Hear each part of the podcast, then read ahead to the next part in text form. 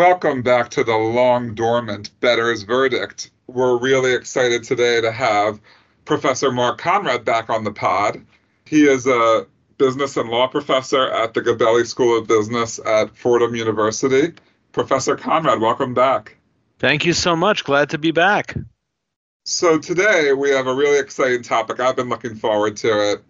Last week, some news broke that a wide receiver for the Atlanta Falcons, Calvin Ridley, had been betting on, had been making some wagers on these newly legal uh, mobile apps that are sort of sweeping the nation, becoming legalized state by state. Mark, can you just talk a little bit about what's happening currently with uh, the legality of online sports betting? Well, about 30 states have legalized a form of sports betting of various degrees, and a number of those states have legalized what's called mobile sports betting, which means through an app you can bet on your mobile through your mobile device. And it certainly makes it very, very easy to bet. And Mr. Ridley apparently was caught betting a sum of money on games involving his team, the Falcons, uh, and there was a very easy way to catch it. I think this is something that um, many didn't realize that he did it under his own name. He didn't do it under a shadow. He didn't do it through a friend or a relative. He simply did it. So he certainly was at risk in simply doing it, and uh, it was flagged by one of the uh, companies that investigate or trend bets and it was reported and ultimately uh, it was determined that indeed it was uh, the player who uh, bet and the NFL uh, exacted a pretty strong penalty, basically suspending him for about a season. So uh, this is really the cardinal sin uh, of sports violations is betting in your sport um, and betting for or against your team. And he was betting for his team, apparently, uh, in uh, several bets uh, that were made in Florida uh, while he was away from his team on a leave. So, right. so yeah, so we'll, we'll get more into the specifics of his betting a little later. I think you said they, the NFL exacted swift punishment. They suspended him for a full season, which has cost him over $10 million, I believe. Yes, that's correct.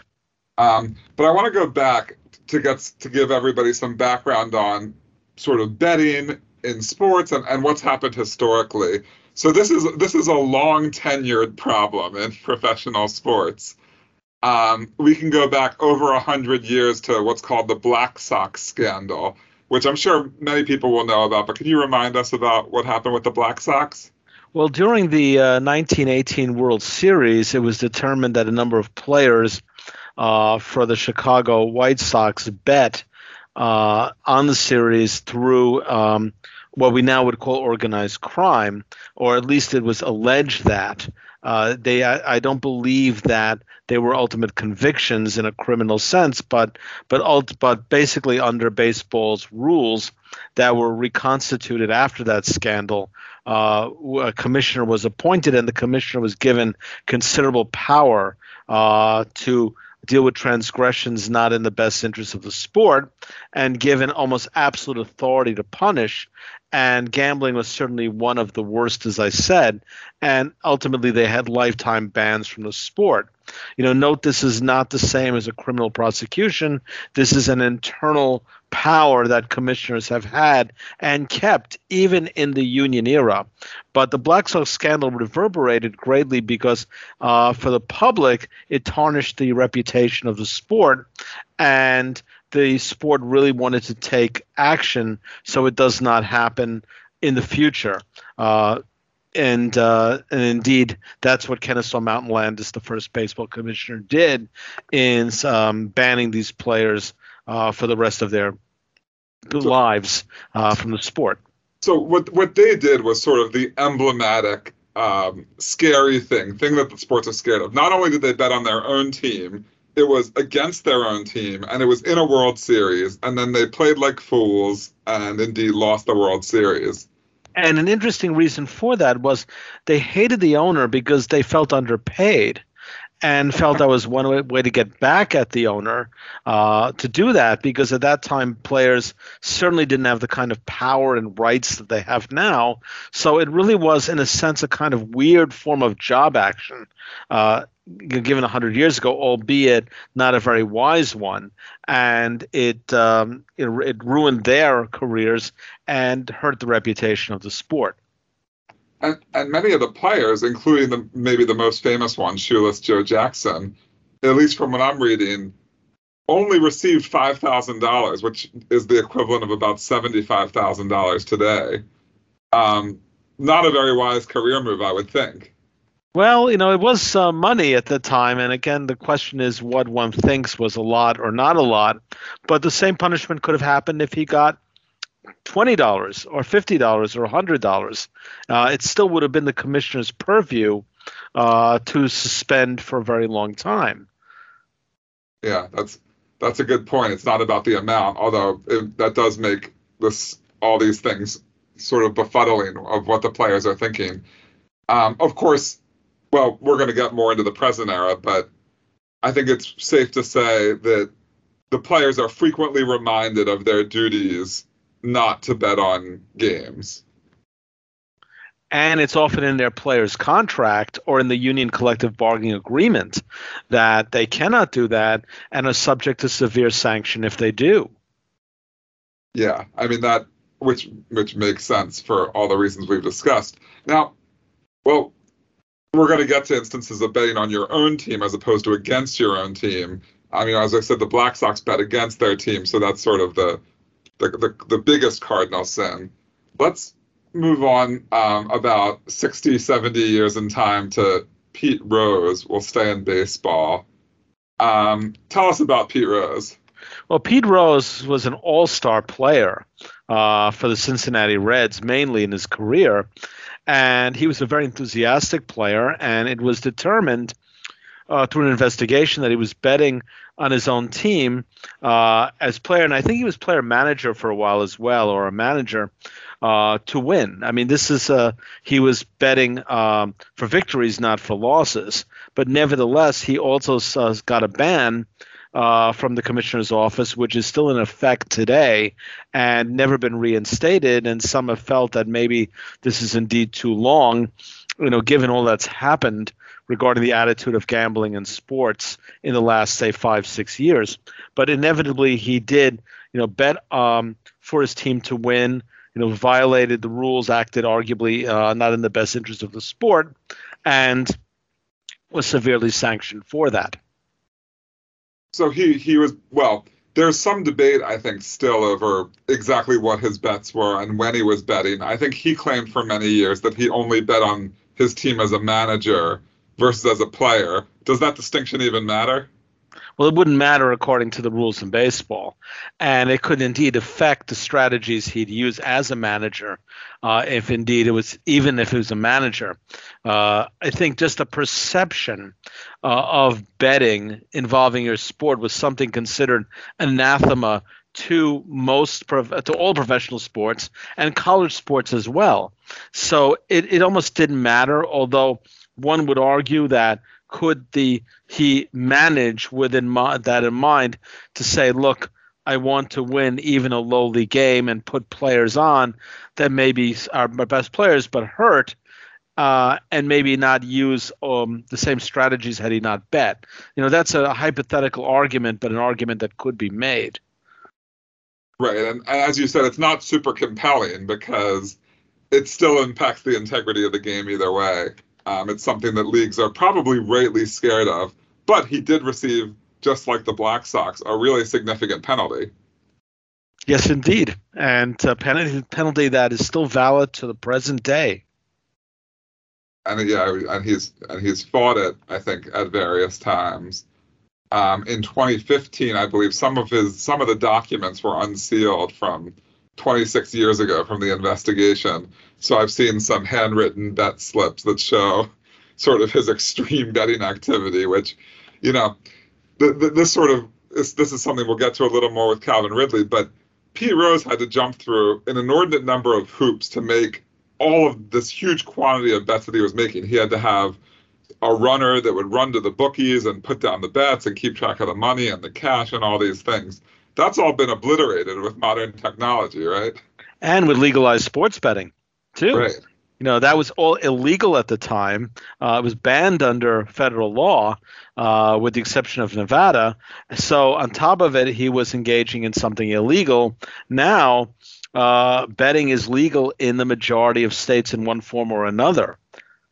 Mm. And we'll talk a little later about, um, you know, what we think about sort of that wide legalization. But it is, it, it's an interesting point that, yeah, this was illegal and took so much work and it still happened and so maybe we're going to be seeing more and more of these sort of the Calvin Ridley situations happening now. Moving to, to college sports, um, I think on one of our previous episodes that we did, you gave a brief explanation on what point shaving is. Can you remind people what it what it means to point shave in basketball?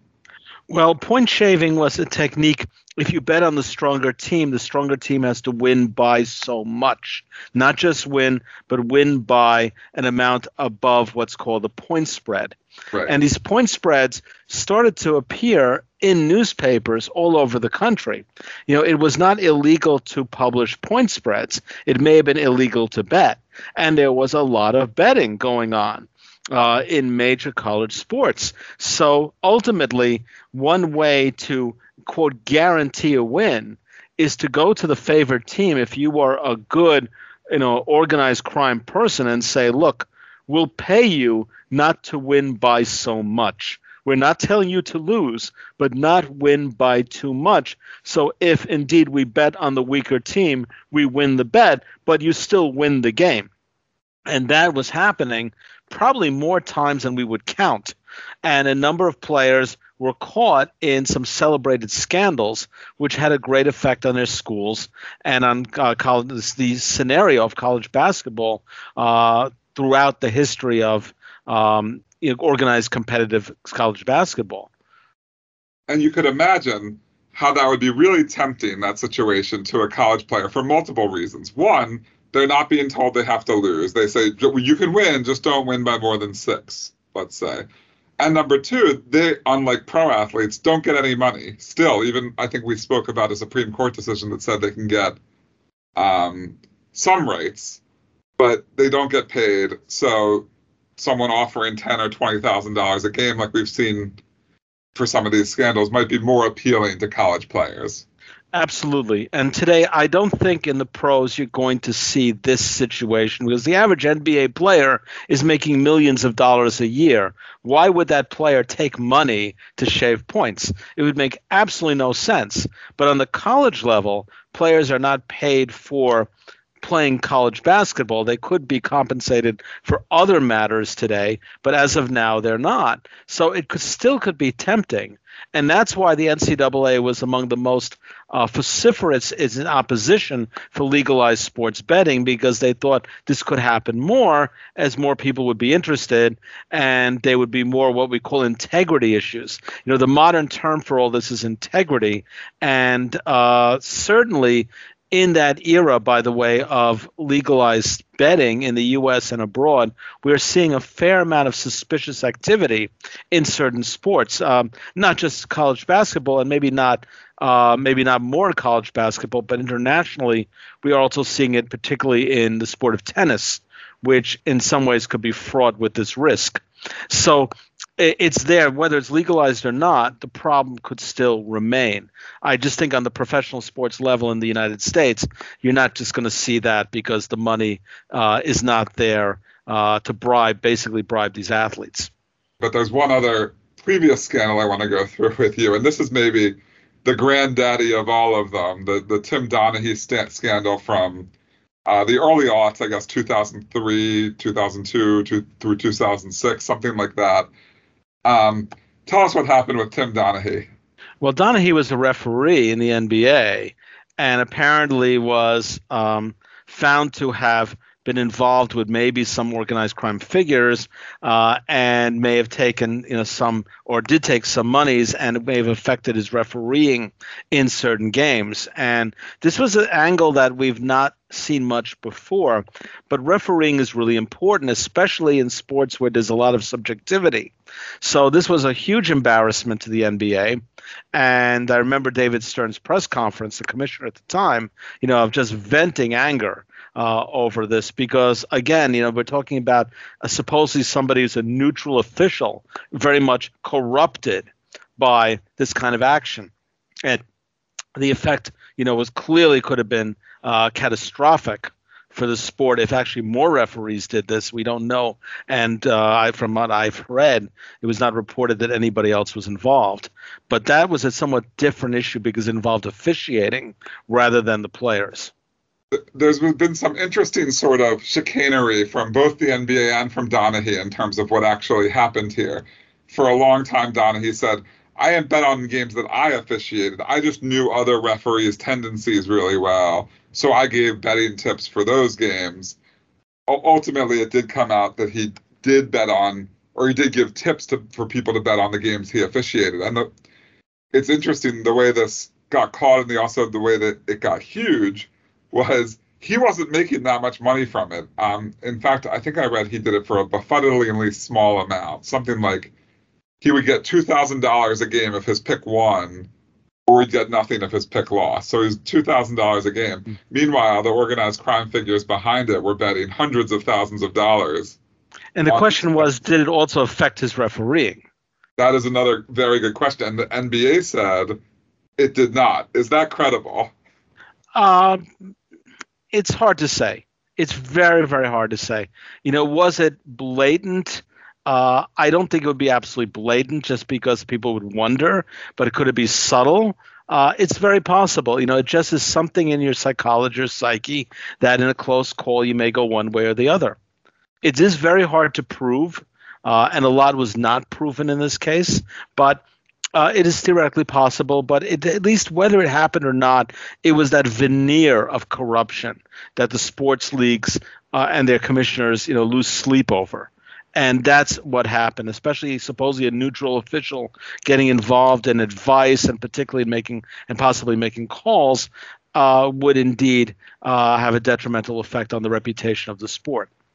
Yeah, that's I mean that's a disaster because then casual onlookers, sports fans, and and really hardcore fans, they can all say, you know what? I was watching the NBA in the early aughts. I watched games that donaghy refed, and it was actually rigged. You know, I th- I always thought it was rigged against my team. Well, it actually was.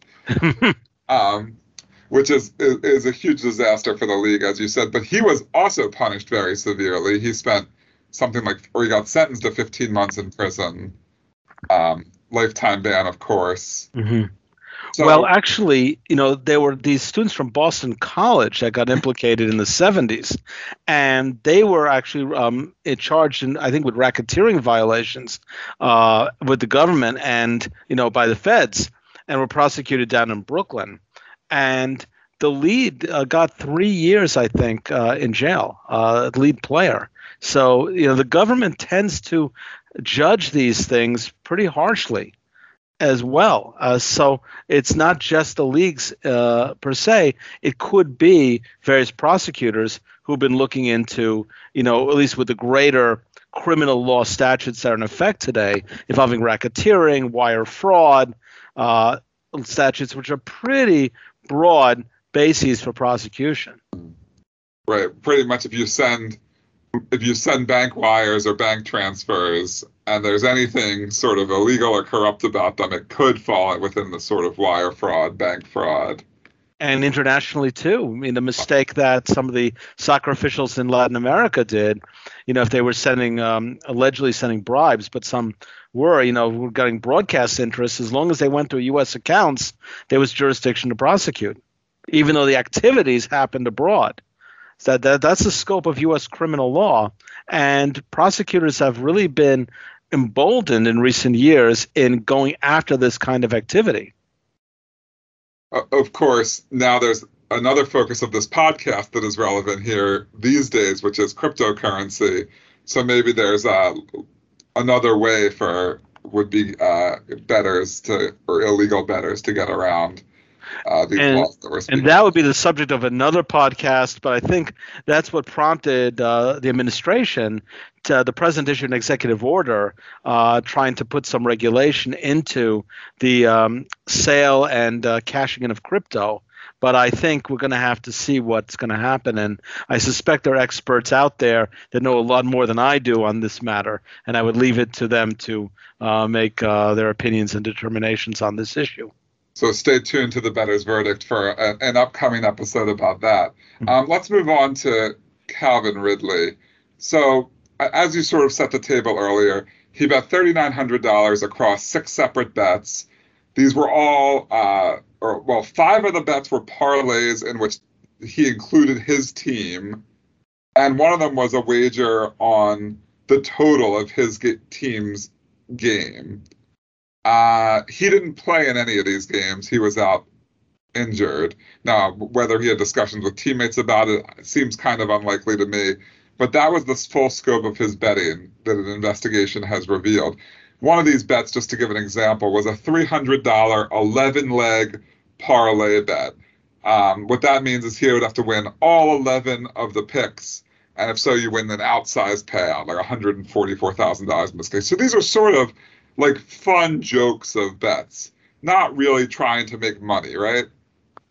Well, right. It was more like play money, play bets, etc. But uh, I think uh, you know we can be um, in agreement that the NFL uh, NFL really wanted to make this a test case, set an example here, because you may w- wonder why a one-year suspension. That's eleven million dollars off his uh, income uh, for suspension, and well, one you know the legal grounds for challenging it would be very very difficult because the player's contract specifically gives the commissioner the right and the authority to suspend in whatever amount of time he deems fit a player for betting on games um, at his own team and two uh, they just don't want this to continue they're telling other players don't do this. Of course, the optics are different at a time when the NFL is getting millions in sponsorship deals from gambling companies and it's very much part of the business. People are wondering like why are you doing this? Aren't you hypocritical for doing this? Yeah, I mean that's you can't watch a football game without a dozen commercials for ways to bet on the game, but then a player does this what seems like a relatively minor thing. Let me ask you sort of a philosophical question that this is what I hear from everyone that wants to discuss this issue. The Black Sox, they bet against their own team. The point shavers, yeah, they could they could still win, but they were betting against themselves, so they would, you know, play poorly on purpose. Tim Donaghy was a ref. What is the problem with betting on your own team to win, especially if you're not playing, but even if you are? Because aren't you doing everything you can to win regardless? That's a great question, and it's I think that is it a moral uh, lapse, if you will, an ethical lapse to bet on your own team to win.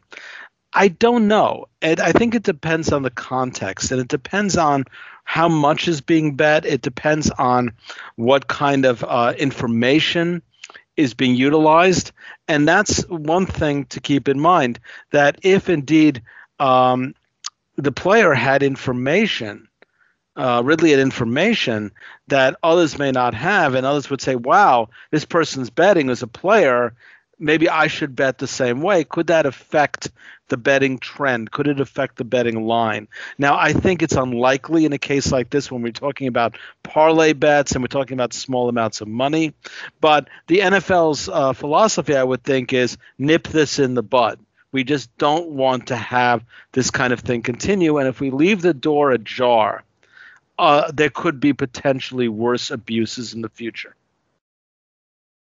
Yeah, and I will note that um, with Ridley, the one bet on the total, meaning the total number of points scored in the game, seems a bit more problematic to me than betting on his own team, because that's something where it theoretically could uh, mix your incentives in, in a bad way. Although again, he wasn't he wasn't playing, so uh, Yeah.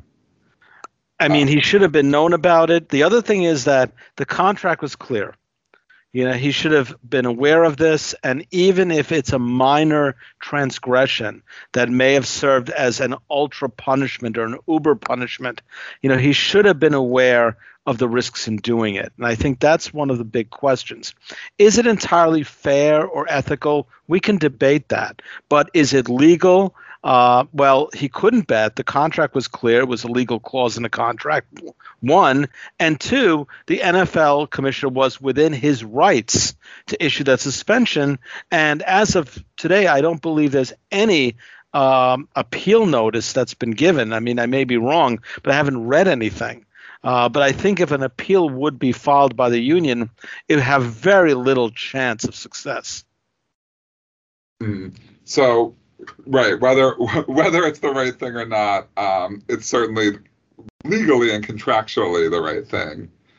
So how, right, do, you, how where do we see this going? Um, as you sort of said at the top sports betting is getting legalized. I think they did they did a huge amount in handle in new york over the last couple months since it's been legalized in new york. Also same in all all of the other states where it's been legalized. Um, how big a problem is this going to be well, I think it's going to be interesting to see what happens and see what uh, where I think there'll be the potential of issues like this coming up will certainly be likely. We are reading internationally about more suspicious betting patterns in certain sporting events, particularly in what I'd call lower tier professional tennis. Like the top 120 player plays the one top 160 player in a match somewhere uh, not one of the biggies. And you can see where it's a one on one situation where some of the uh, betting could be uh, flagged.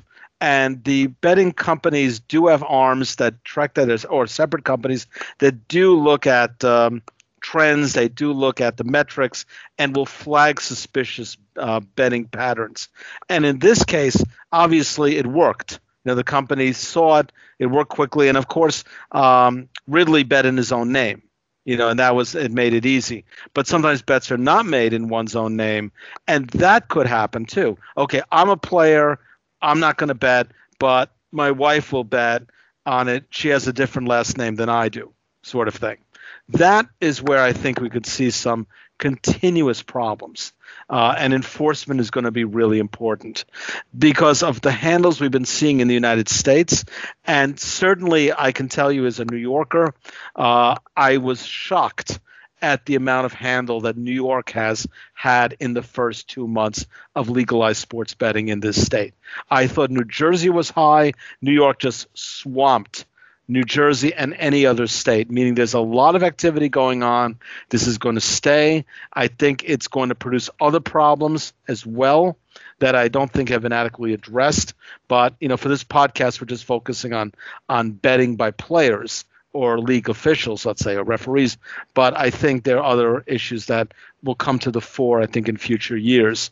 But the monetization potential is so great for the leagues, for state governments, in particularly, and of course for the betting companies, that this is going to be mighty attractive uh, in the Californias of the world as well, which have not gotten into it at this point.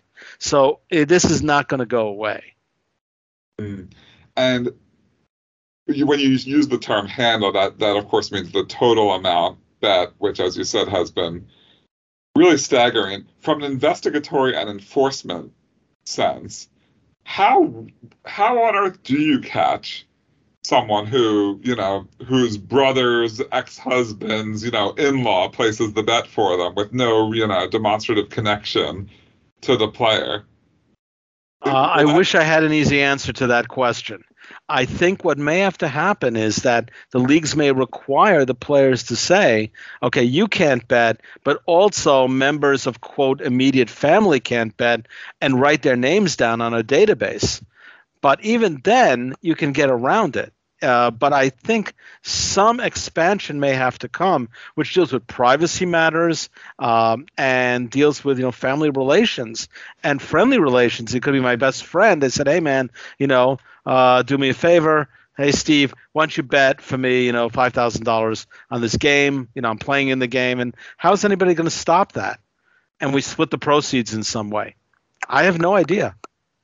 Yeah, I'm stumped on that too. And you know, I came into this episode thinking, well, a year for what Calvin Ridley did, that's pretty extreme.